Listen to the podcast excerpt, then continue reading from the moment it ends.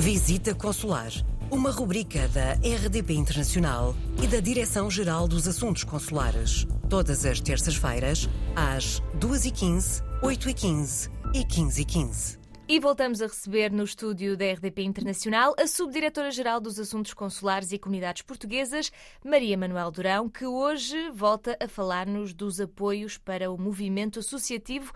Seja bem-vinda mais uma vez. Muito obrigada, é verdade. Hoje voltamos a um assunto recorrente anualmente, que são os apoios ao movimento associativo.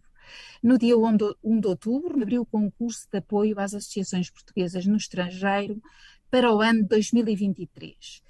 As candidaturas devem ser apresentadas até 31 de dezembro e podem ser apresentadas por associações e federações das comunidades portuguesas, legalmente constituídas há mais de um ano, sem fins lucrativos ou partidários e cujo objetivo visa o benefício sociocultural da diáspora. Estas associações podem ter sede em território nacional ou em território estrangeiro mas as candidaturas devem ser sempre entregues junto do posto consular ou secção consular da área onde a ação ou o projeto serão executados. Mas atenção, para concorrerem, estas entidades devem estar previamente credenciadas junto da Direção-Geral dos Assuntos Consulares e das Comunidades Portuguesas, através da apresentação de, de, alguns documentos, tais como o ato de constituição e os estatutos, o, o registro junto das autoridades do país onde está sediada, o plano de atividades, orçamento, relatório de atividades e contas relativos ao ano anterior, devidamente aprovados e assinados pelos órgãos sociais.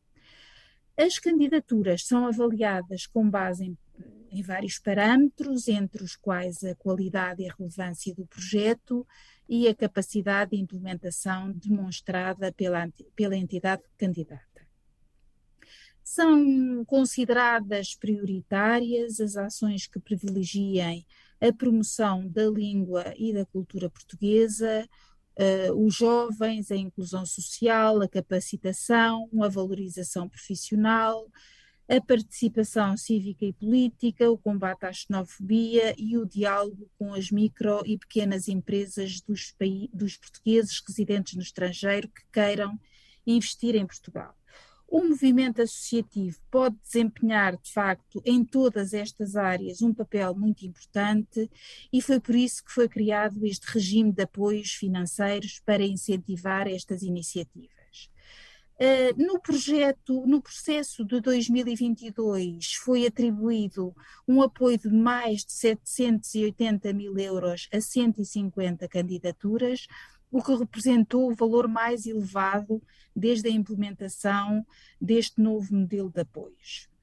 Antes da apresentação das vossas candidaturas, consultem as informações que constam do portal das comunidades, leiam com atenção o Decreto-Lei 124 de 2017, de 27 de setembro, que regula estes apoios e esclareçam as dúvidas que ainda possam ter junto dos postos consulares. É essencial que preparem o melhor possível e atempadamente os vossos projetos. No portal das comunidades está também disponível o formulário de candidatura. Muito obrigada, Maria Manuel Durão, e voltamos a falar na próxima semana. Coloque as suas questões através do mail visitaconsular.rtp.pt.